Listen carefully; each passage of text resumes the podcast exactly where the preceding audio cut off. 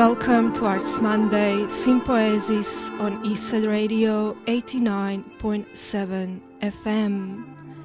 This program takes place on the Gadigal land of the Eora Nation, traditional custodians of this land, and I pay my respect to the elders, past, present, and yet to come.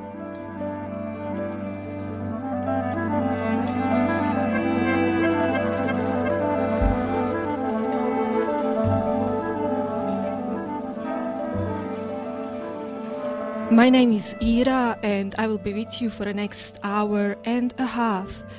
Joining me in conversation today will be Michelle St Anne, Artistic Director of the Living Room Theatre, who will be performing at the coming Liveworks Festival taking place at Carriageworks from 20th to 30th of October. The performance we'll be talking about is called Enter Sally Stage Right and it sees Michelle collaborate with musician Chloe Kim and touch typist Julie Samersky. The work deals with trauma and memory and is based on improvisation and scores rather than tightly predetermined structure. And we will find out more about all this in a few minutes. You're on Eastside Radio 89.7 FM.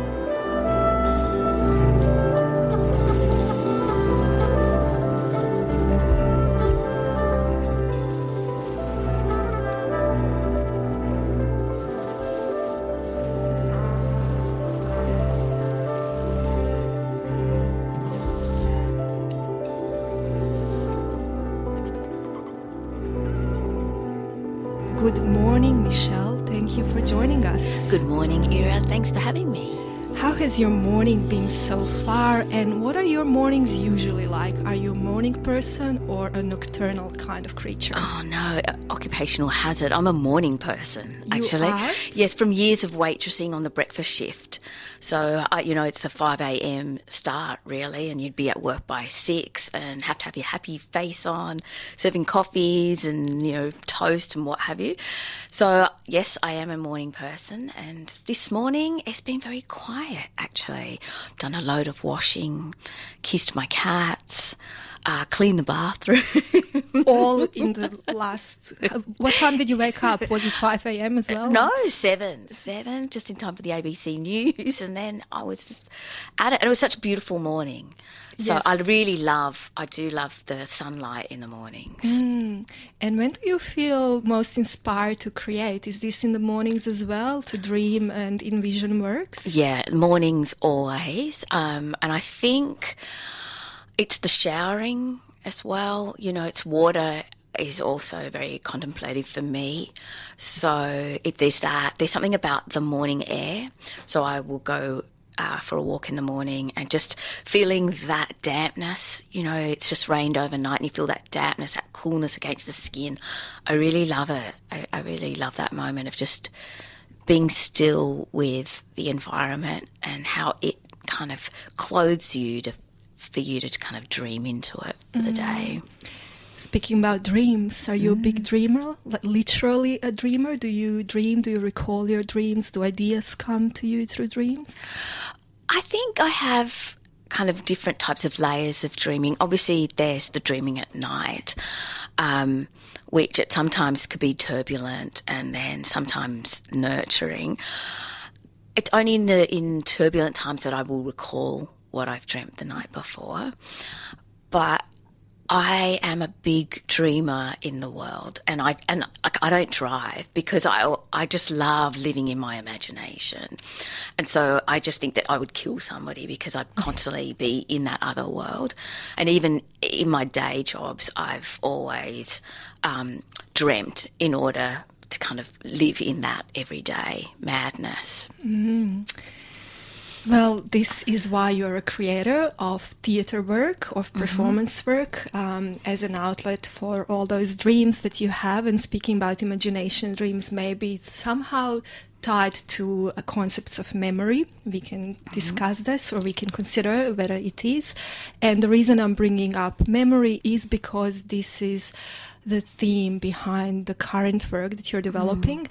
Enter Sally Stage Right, which will mm-hmm. be performed on 26th of October at Carriageworks as part of Liveworks Festival within a program stream called Tidal.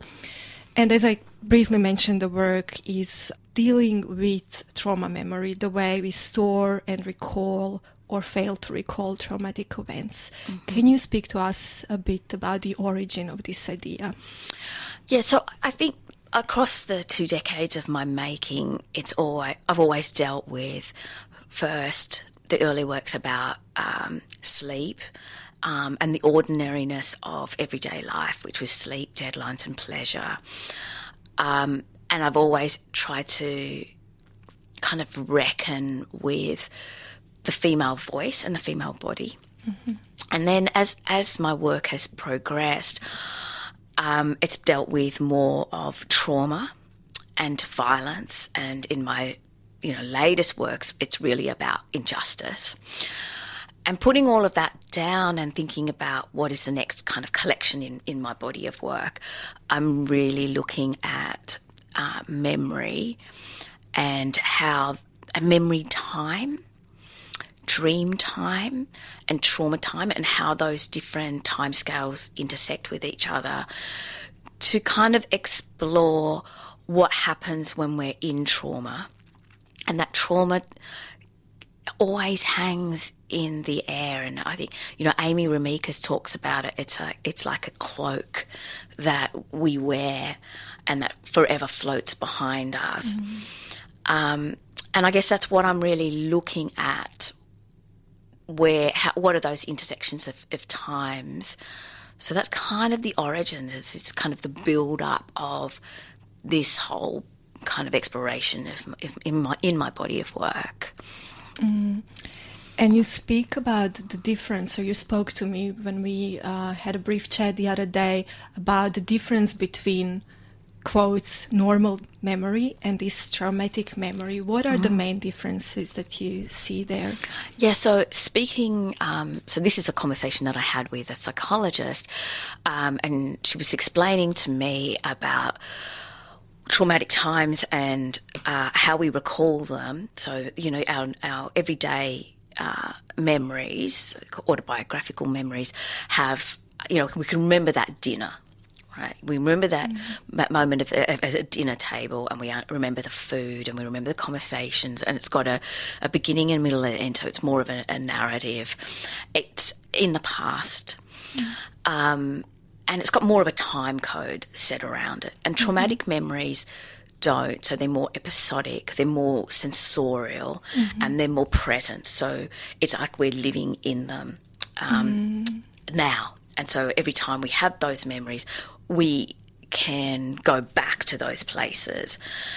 And so they're more like bursts and so destabilizing, I guess, which would be my, that's kind of my experience of it, is mm. that they destabilize you as opposed to having a fondness of that, that recalling of a dinner. Mm. So almost like this normal memory is a certain relief, while this other memory is kind of constrained. Like if you think about it in physical terms, and I know yeah. that body is at the center of your work, it feels like something that's almost oppressive, as opposed to this other memory that releases. Yes, exactly. I, yeah, that's a beautiful way of describing that. Beautiful mm-hmm. way. Mm-hmm. So how are you presenting these differences in memories on stage? Are you going about showing this work or expressing what you want to express through it? Yeah, so it's really funny because I'm a theatrical artist, so it's all about the, the you know the visuals. Yeah, and yet the this body of work um, seems to be really about listening mm-hmm. and hearing. So I wanted to explore this idea about trauma time. Um, through objects that are. Sorry, I'm going to have to sip some water.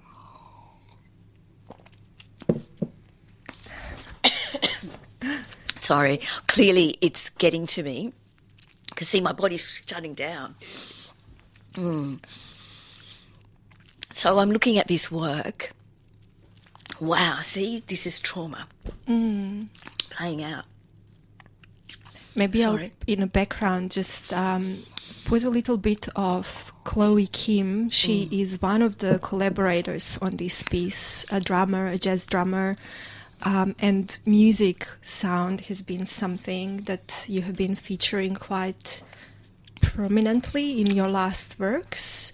So let's just have a little bit of Chloe in the background, giving us a bit of a beat, literally a We're beat. riff it. And so, so it's really funny that you're doing this because this is what we're looking at. It'll be a free improvisation between Chloe and myself and Julie Samirsky on a on an antique typewriter. This sounds like a typewriter. It does, doesn't already. it? Um, and what I'm trying to explore here is this concept of uh, a psychological concept of rescripting. So, how do we recall a memory and then shift it slightly so that it's not so traumatic anymore? And we can recall it as an autobiographical memory. So that's what I'm really looking at. I'll be on on voice, and I don't know whether that's going to be text, song, sound, or a combination of all of those things. And I'll be riffing off uh, Julie, and Julie will be riffing off me. Um, through, so she'll be setting a different type of tone through the typewriter, and then poor gorgeous Chloe Kim has to make a sound work by encompassing both of those and improvising live to make that a composition. And that's the start of the work. Um, ultimately, it's going to be a much larger scale. I'm looking at 40 typewriters um, and probably um, seamstresses because I'm really interested in the sewing machine. They were sounds of my childhood, you know, and so hearing those as, as predominantly female sounds of my psyche, and then my voice, and then Chloe, kind of bringing it all together to create a live composition. Um, that's what I'm kind of looking at. So, is this the reason uh, why you have engaged Julie Samersky, the typewriter? Is because this is the sound of your childhood typewriting machine? Is this why it features in the work? Yes, absolutely. And, you know, Julie is, um, you know, an older woman. So she, she, you know, she would have been, you know, a young kind of secretarial type. I'm, I'm talking about archetypes. So, you know, it's part of her knowledge as well. It's not like if I got somebody young and said, they'd go, what the hell is this? Yes. You know, so it is part of her, her physical vocab. Um, and she's been an EA for, you know, decades. And so there's something beautiful about being in a space with that body that has those histories. Um, in it with Chloe, also with her own instrument of, of drums. Yeah. It's kind of what I'm looking at. And given that uh, Julie is EA, so she's not coming from this the- theatrical performative background, which is often a feature in your works. You love engaging people from everyday life, so called everyday people who tend to pass unnoticed and unseen. Can you speak to that interest a bit in engaging those pe- people who might not feel as comfortable on stage, or do they? Do they feel more comfortable than us? No, they don't. Most of them don't. I mean, some of them you can see there's a there's a burning desire in there. I call them those collaborators. I call them in the world experts. So mm. I'm really looking at what is it they do in in their everyday, which is their art form in a way. Mm, mm. So I've worked with a butcher and a taxidermist, a horse trainer, you know, museum curator a whole heap of scholars. And I'm just interested in their physical texture that they bring to my performances because their bodies obviously are not trained.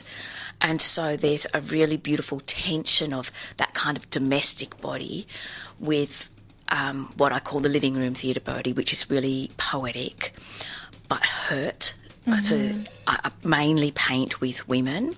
So the women's bodies are always hurt. They have a particular way that they walk or move their heads, and that's something that they're they kind of are trained in. And you can see that in um, like Chloe Fournier and Imogen Crano, Kate Gorman, Gabriel Quinn, their bodies, they, they know the living room theatre body. And so I really love those shifts between that domestic body and what I call the epic body, epic living room theatre body. Um, and also having in the world experts on your rehearsal floor takes out this kind of artsy kind of realm where people can sometimes get become really precious, um, and we find the joy in what we're doing. And we also find the care in what we're doing because you will see the way that the actual performers actually look after the in the world experts and help them deal with pre show nerves and, you know, that, you know, imperative toilet break that everyone has to take before they go on stage. You know, we go, ah, yeah, we know that. You know, and and there's something beautiful. There's a lightness in that uh, when we're dealing with really traumatic kind of stories that I make my collaborators tell. So, given that you're mentioning how these uh, people are untrained because they haven't had experience of performing on stage, and in this work, you're working with improvisation, and in order to achieve this improvised, uncertain, unknown state, you're avoiding rehearsal. So, how are you preparing Julie then, who maybe does have nerves around, you know, entering the stage eventually? What is the preparation with her in, in that sense if there is no rehearsal time? Yeah, so and I, this is really frightening, and it's it's funny because I think um, performers find it more frightening to jump jump into that space than maybe an in the world person because they have no history of what could go wrong. Um, Memory again. Yeah. Trauma. there you go. exactly. Performance what am I doing? trauma. Um, so with Julie, uh, it's all about like what she looks like as well, right? Uh-huh. You know, she will prepare herself physically about what, and, she, you know, as soon as I offered her the, the the gig, she was like, oh, oh, you know, deep, deep, breathe deeply, Julie, and then the next conversation I had with her, because I've got this outfit. You know, and I think that that's really great because it's her own clothes, but she feels special in them and she feels like a little, you know, heightened. She's really considered about what she's going to look like and the shape of her body in that space, you know, sitting down, what's the skirt going to be like? Mm, Beautiful. Um, and also the, with the in the world experts, they're doing what they do, right? So she does type. So it's about allowing her to sit in her own world and not ask too much of them. Ask them to be who they are and ask them to do what they know um, instinctively.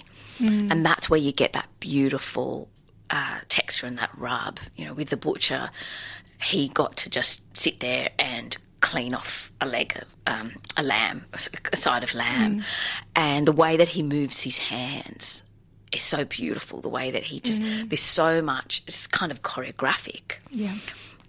So I think that's what I really look at. It's not asking them to perform; it's just them asking them to be. Mm-hmm. And They're then- like ready-mades on stage, Yeah. something that we take from daily life and we pay attention to by putting them on stage, but they don't actually need to do anything in particular beside who they are. Absolutely, absolutely. That no, it's beautiful. Ira, you're very good at framing what I'm trying to to just walk around with you. yeah, and I think that's what it's always always in my work. I really look at those domestic moments and finding that poetry and what makes them extraordinary. What is the extraordinary in that ordinary? I know there's a lot of artists that, that work with that, but it's always been a curiosity.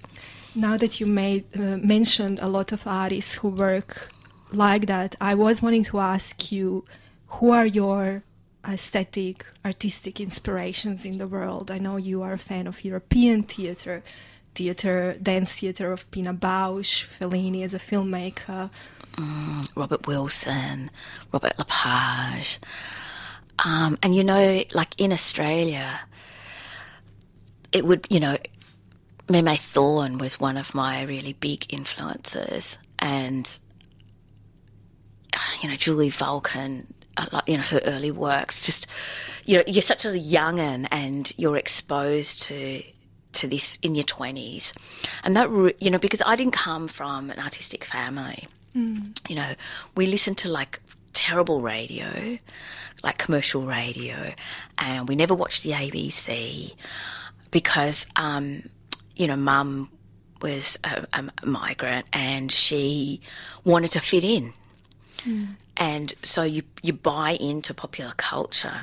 And so I didn't, I wasn't exposed to any of that or classical music. It was only in my 20s and when I went to university, I was exposed to these companies and um, uh, extraordinary women that were making work in, in the 80s. And just seeing, I, I remember just seeing Meme Thorne's um, Buried Mother amongst, um, Burying Mother amongst a, a whole lot of works during that time. And just seeing an Asian woman being incredibly beautiful, gracious. She could have been anybody because what she was talking about was her mother mm-hmm. and being able to connect th- with her through that beyond what she looked like. Mm. And to me, that's always been so big for me because, for those of you who don't know me, I'm of Indian Portuguese background, but I didn't grow up in that environment. So I was Catholic, so I didn't even know any of the Hindu kind of celebrations. So I always felt um, that I was wrong when I kind of did ethnic specific work, you know, because I had to learn how to do all of those things. Um, so it was, you know, it's those influences of showing me the possibilities of what it could be to be an artist, um, rather than the sector or funding bodies telling us who we can be and what kind of work we can make. They were like huge influences on me. And, you know, I'm sad to say that, you know, Lepage and Wilson, um, Heiner Goebbels are, are huge influences on, you know, th- you know, three very big white men. Um, but they just uh, uh, let me dream in a way that I never ever thought was possible. W- First thing I think when you mention Lepage is long durational pieces. I believe I've seen a piece of his that lasted for 11 hours. How long is this work going to be? It's actually very short, I assume, because it's within uh, a larger program of uh, te- maybe not 10, but six other works within this program stream called Tidal. So you're working in something like 15 minutes? Yeah, 10 to 15 minutes as a snippet of the work. Um, and I guess it's like the scratch of the work because it's about trying to explore what the actual. I've got a, a kind of broad concept, obviously, about what I want to. I want to want to kind of explore, but I'm not putting any parameters on me on myself or the team because we don't know where it's going to end up, and I want to keep it that open. So the whole idea about LiveWorks for these programs is to show works in development, mm. and this is really in utero. Like I think we talked about this on the weekend. It's like ultrasound of the child. Hmm. uh, I've just got this thing, this thing bouncing around in my dreaming, and I just want to say, what happens when we put these three three things together, and an audience in front of it? Hmm. How do I co-author the work with the audience? How hmm. do, in real time?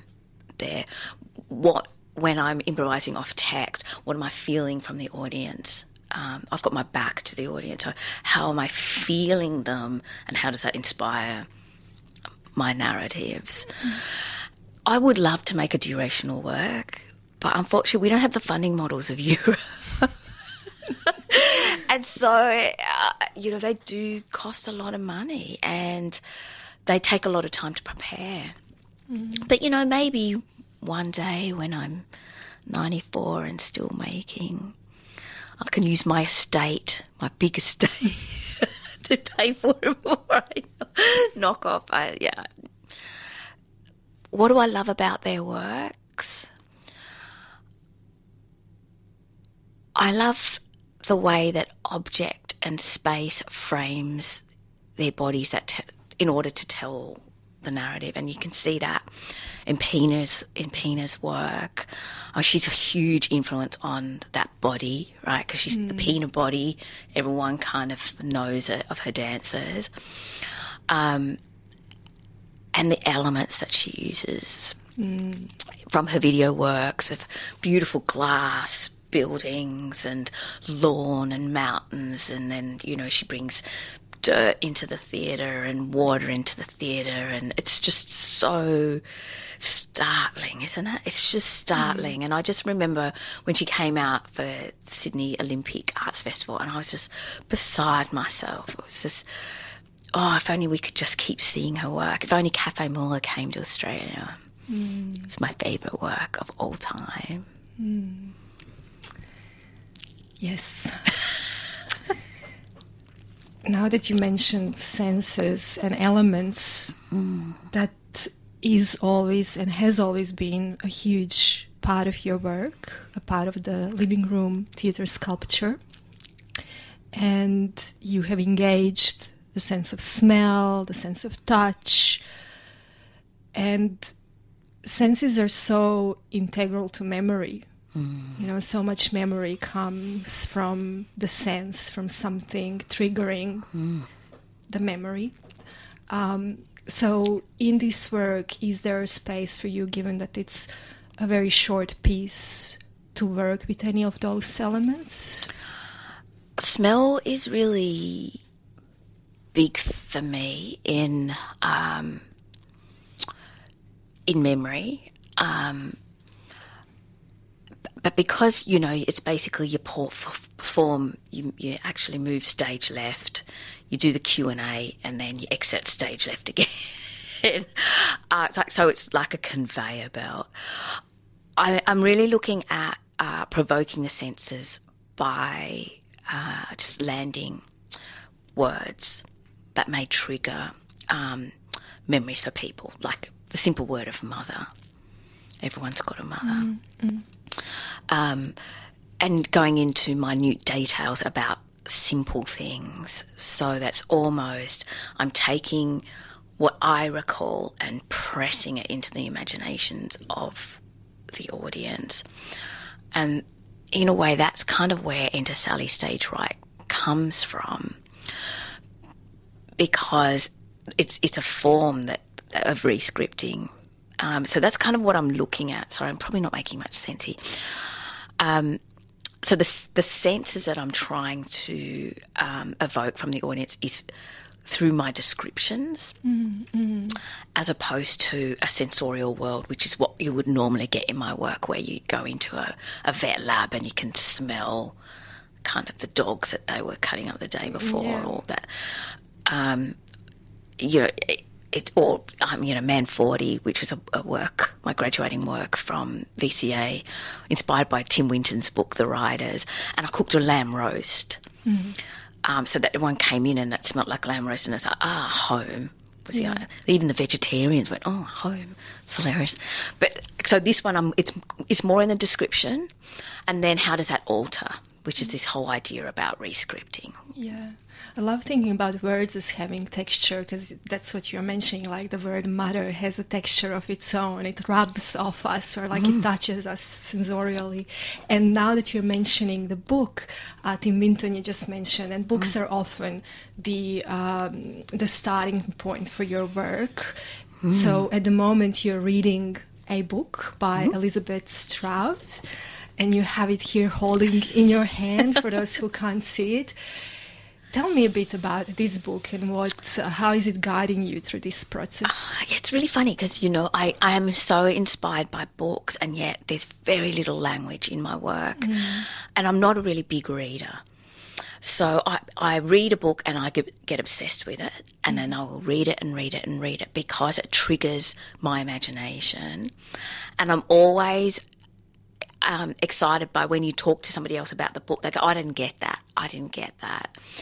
And so, how unique, even though we've gone through the same journey and we've gone through the same descriptions and um, moments of departure, we all have still this very different way of, of looking at it.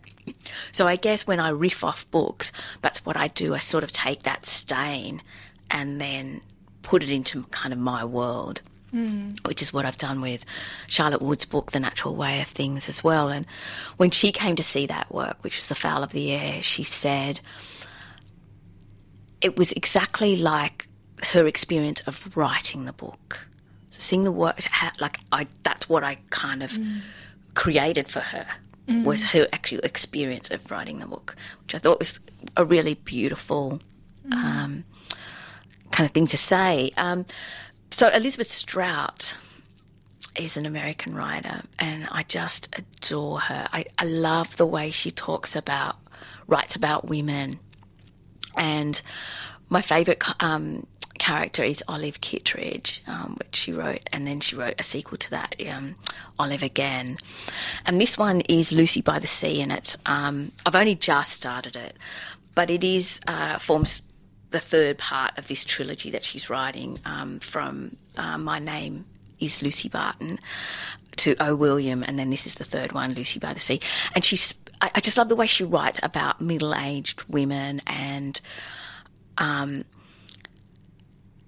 our inability to articulate, our inability to be because of societal pressures, and the beauty and the nastiness of who we are. I just, and she's really economical in the way that she writes.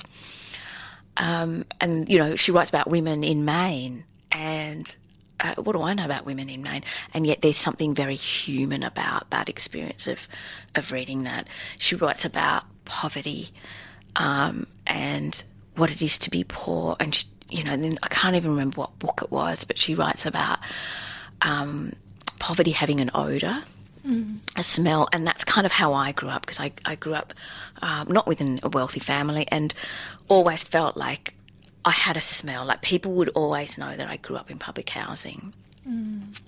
And I, I remember when I read that, and I read them consecutively of, of, of her books, a whole range of them, and which is why I can't recall them because I put down one and I read the other, and um, it just spoke volumes to me. I went, oh God, that's what it was. That's why I don't like being around people with a lot of money because I feel awkward.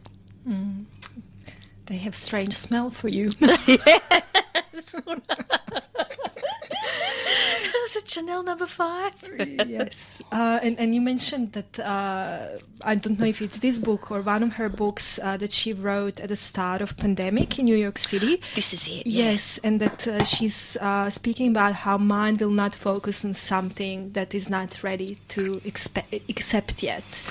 Um, and I think you have a section for us to read, and I'll just Oh, men- mention that uh, you're on Eastside Radio 89.7 FM. This is Arts Monday Sympoiesis, and today we are joined by Michelle St Anne. She is artistic director of the Living Room Theatre.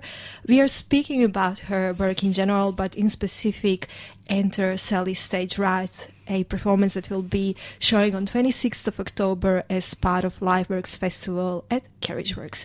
And Michelle will now read to us a little bit from the book that she is finding inspiring at the moment. Well, yes, I'm a terrible reader, but this is so. This is a book about uh, Lucy and her ex-husband.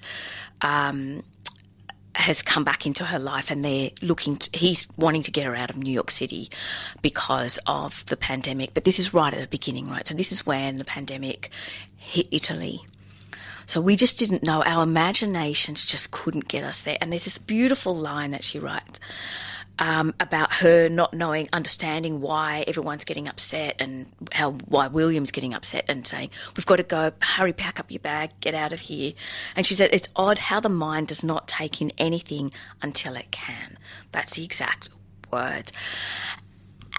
And it's funny, yeah, she's talking about the the pandemic and what I when I read that I thought about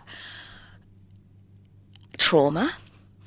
I thought about how when children go through traumatic situations, it comes out in different ways. Like it bleeds out of the body in different ways because one, you know, the imagination mightn't be able to process it, the mind doesn't get to process it, the body doesn't know how to process it, and so it, it bleeds out. And I just thought there was a really, I haven't really worked it out yet because I haven't, I've only read the first 20 pages of this book, but just those the, the textures of the the melding of her world that she's trying to create and this kind of moment that I'm trying to create with with Sally um, into Sally stage right? Um, about when when are we ready? When are we really ready to face that and I don't think we can and I don't think that I ever could until I had people who had that skill of being able to um, draw it out from me and be able to keep me safe um, in that same place. And that is Sally who is entering stage right. Yeah, one of those people. Yeah, but yes, we'll, we'll, call her Sally. And yeah, and the idea was this: I, um, I, I went up to the lockup in Newcastle for a residency, and the train trip up was really traumatic. I was sitting up the top and there was people down the bottom and this man just started to scream at his girlfriend who was pregnant and was like bashing the windows and I just went I just made myself so small, but it sort of started from Strathfield and it was a slow trip to Newcastle. So it's two and a half hours of hearing this. And by the time I got off, I had extraordinary headache. My body was so tight.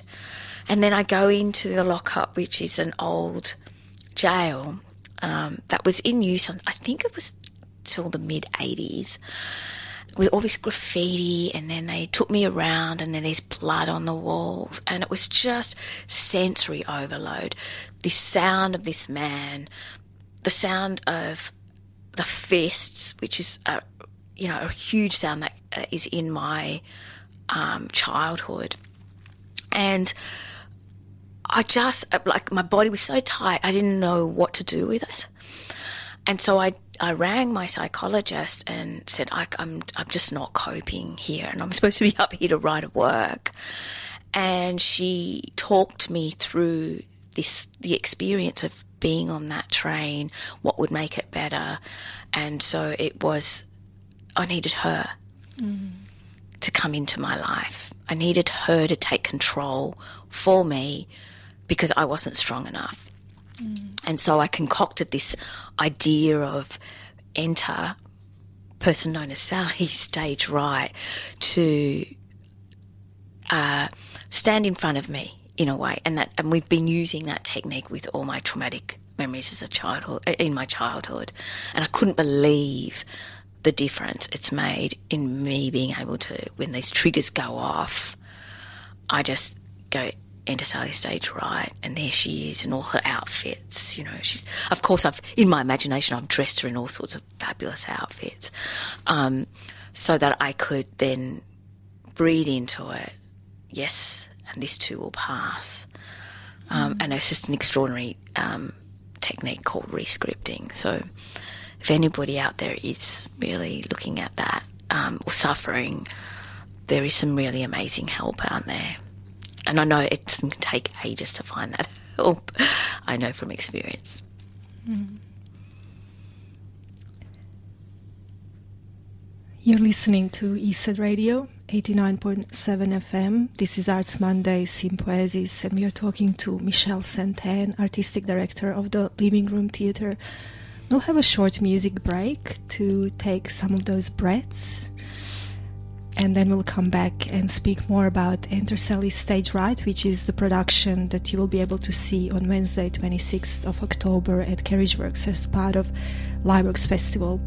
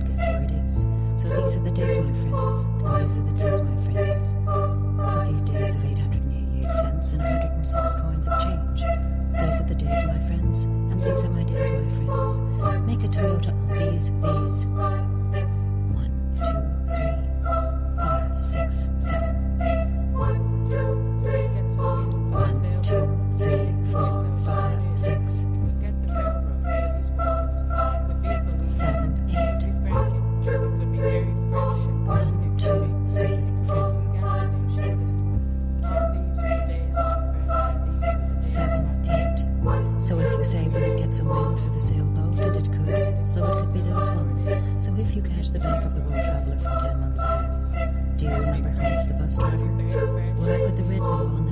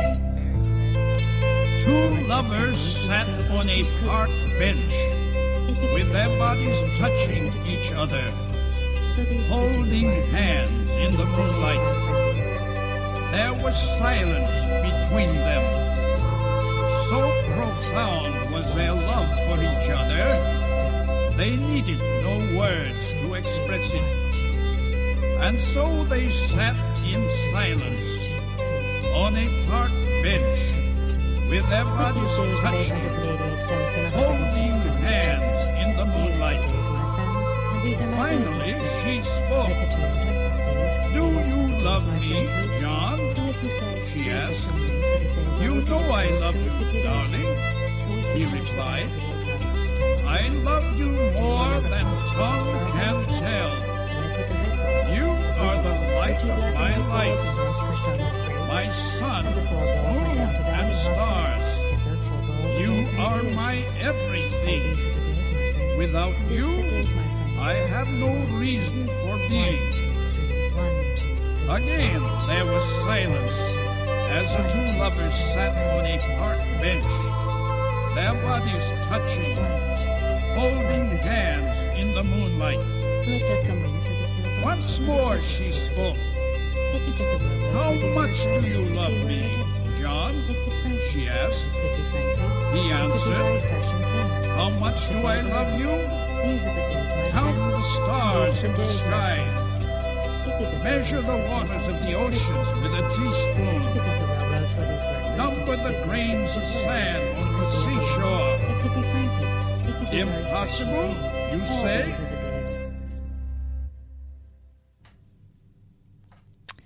That was Philip Glass playing here on Eastside Radio 89.7 FM, a selection of my today's guest, Michelle St Anne, artistic director of the Living Room Theatre.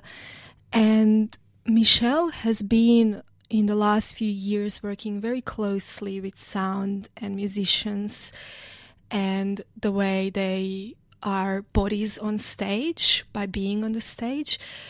Could you speak to us a bit about this interest of yours to turn to sound and body away from language? It's been your interest from the beginning, mm. but sound has been entering in it more and more.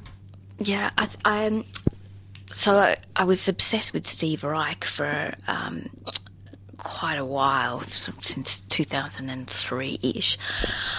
And I was just interested in his compositional style and uh, like the phasing technique and what that would mean for image. So I did a whole series of work that looked at transposing phasing uh, technique into uh, the phasing of image.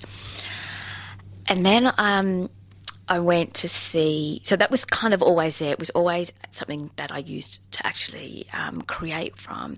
And then I went to see this double bass, uh, it's called the Bass Liberation Orchestra at Delmar Gallery, uh, led by the amazing Dave Ellis. And Mary Rapp was actually in that ensemble, uh, which is why I went and took my mum there in her little walker. And it was just so amazing because they all played in all different parts of the gallery, and I could wheel my mum around so she could have different experiences of, of hearing the double bass played in all these different kind of styles. And then they came together and they created this ex- extraordinary sort of sonic dessert. And I thought, wow, this is really theatrical. This is a missed opportunity.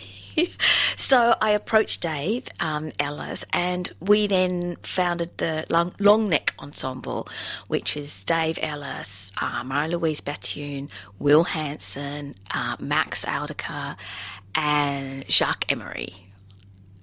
I feel like I've forgotten somebody. And then we had a few people like drop drop in, like Josh Spolk and um, Harry Birch, who would drop in and out of this ensemble.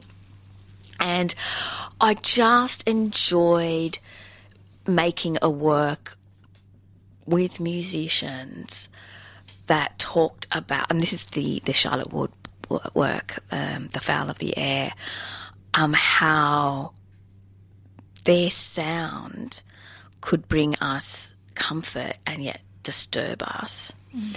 Their movement of their bodies and the the way I could orchestrate their movement on stage could be threatening and yet passive. Mm. And the way they played their instrument, which I sort of looked at the double bass being the female body, the way that they played that also had those tensions. And the reason kind of I, I, looked really looked at the double bass is that the cello has always been in my work. So you can you can trace the cello through all my works. And it's closest to the female to the human voice. And in Charlotte's book she talks about the thickening of the women's bodies um, as they are pulled out of out of life and and into this camp. And so I thought what is the thickening of the cello sound and that's art that's double bass Mm. And so that was that that transition, and it's only because of the generosity of those extraordinary musicians, and there were tensions. You know, I was asking them, asking a lot of them. Mm.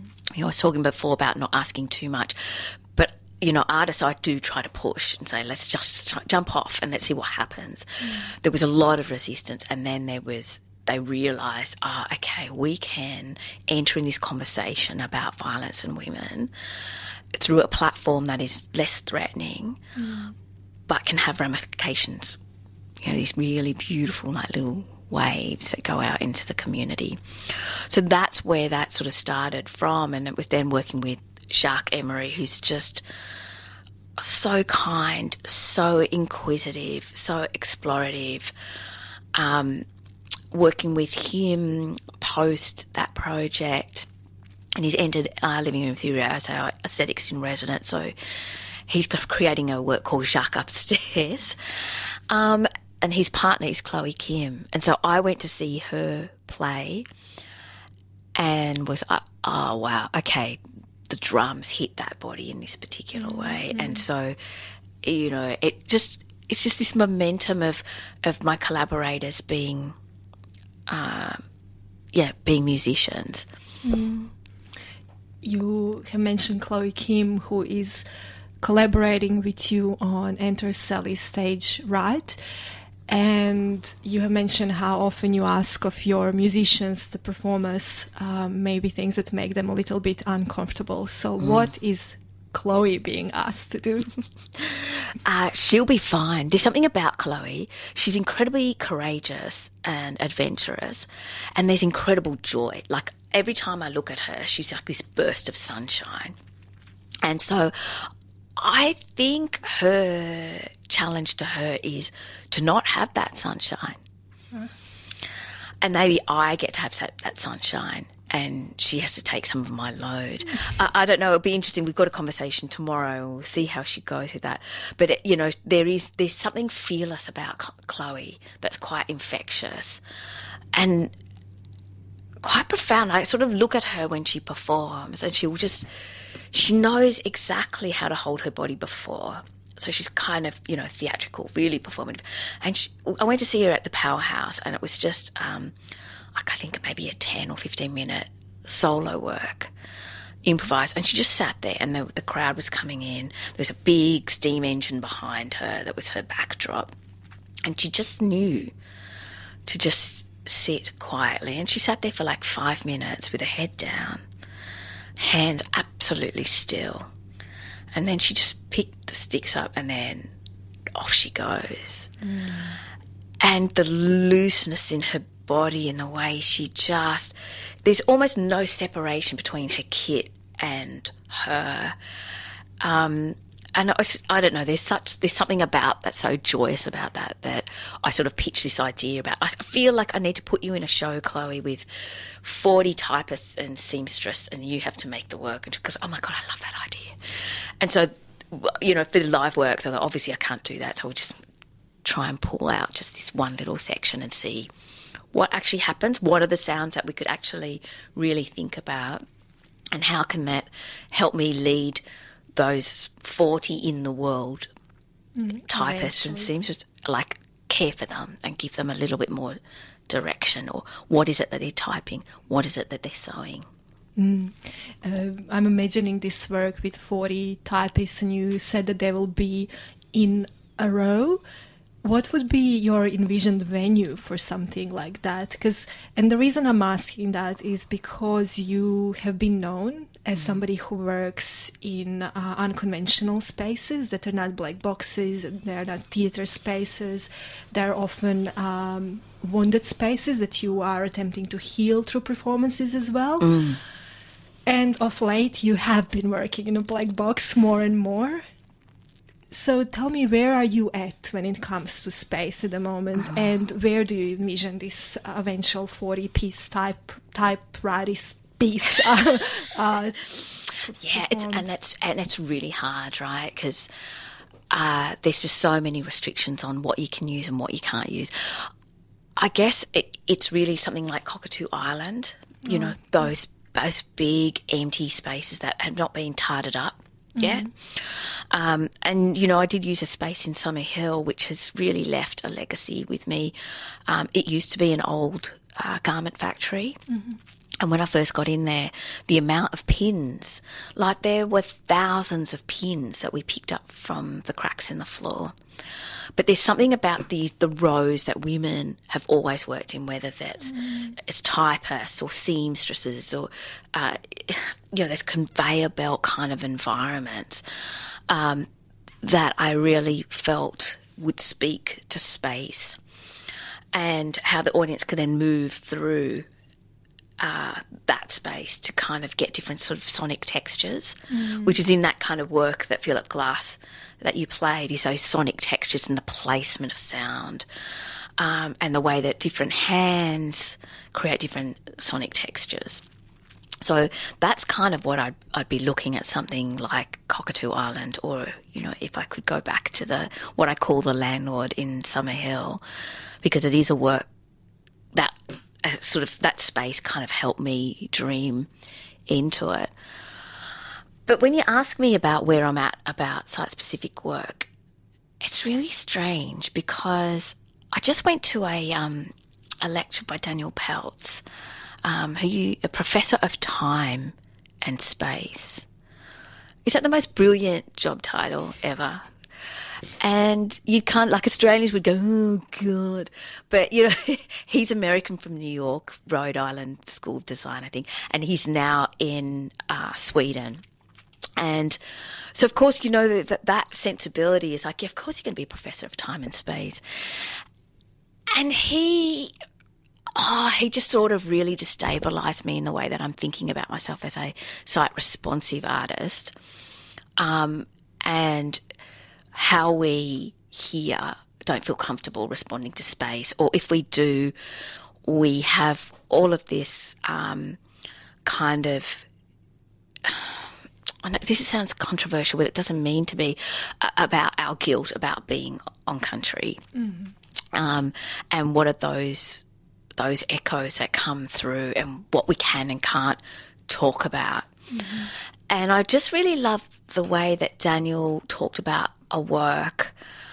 Um, and I'm going to do it injustice, but I would strongly recommend you you look it up. Um, the, the lecture that he gave at Sydney College of the Arts, and he talked about this this moment in history where they cut the ice.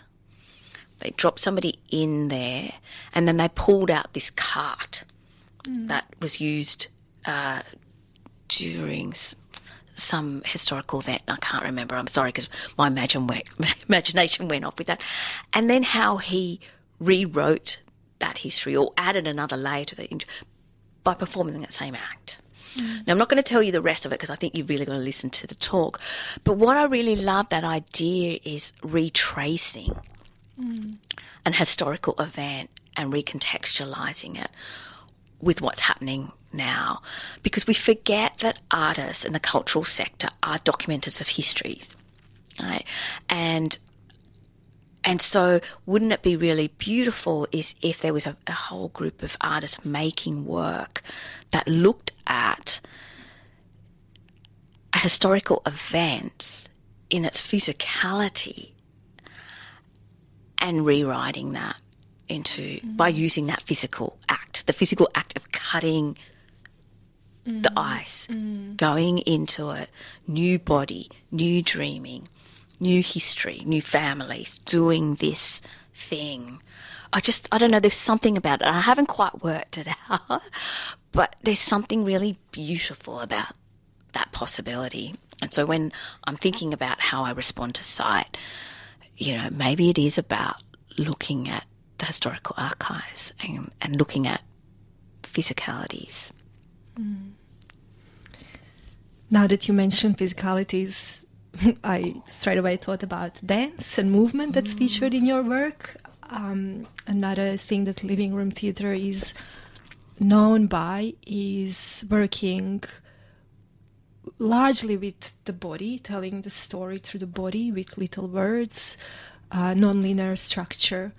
And for years, you have been collaborating with beautiful choreographer dancer Imogen Cranna. Mm-hmm. I hope I have pronounced yes. it correctly.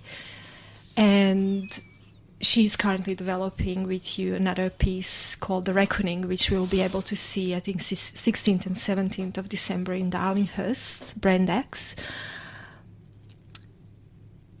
I don't know what the question there would be, except for getting a sense of what kind of movement are you looking at what kind of movement are you inspired by, by because it's not necessarily conventional dance as well what mm. we are seeing yeah, it's interesting because you know I'm not a choreographer and I'm not a dancer, and yet I choreograph and I work mm. with dancers.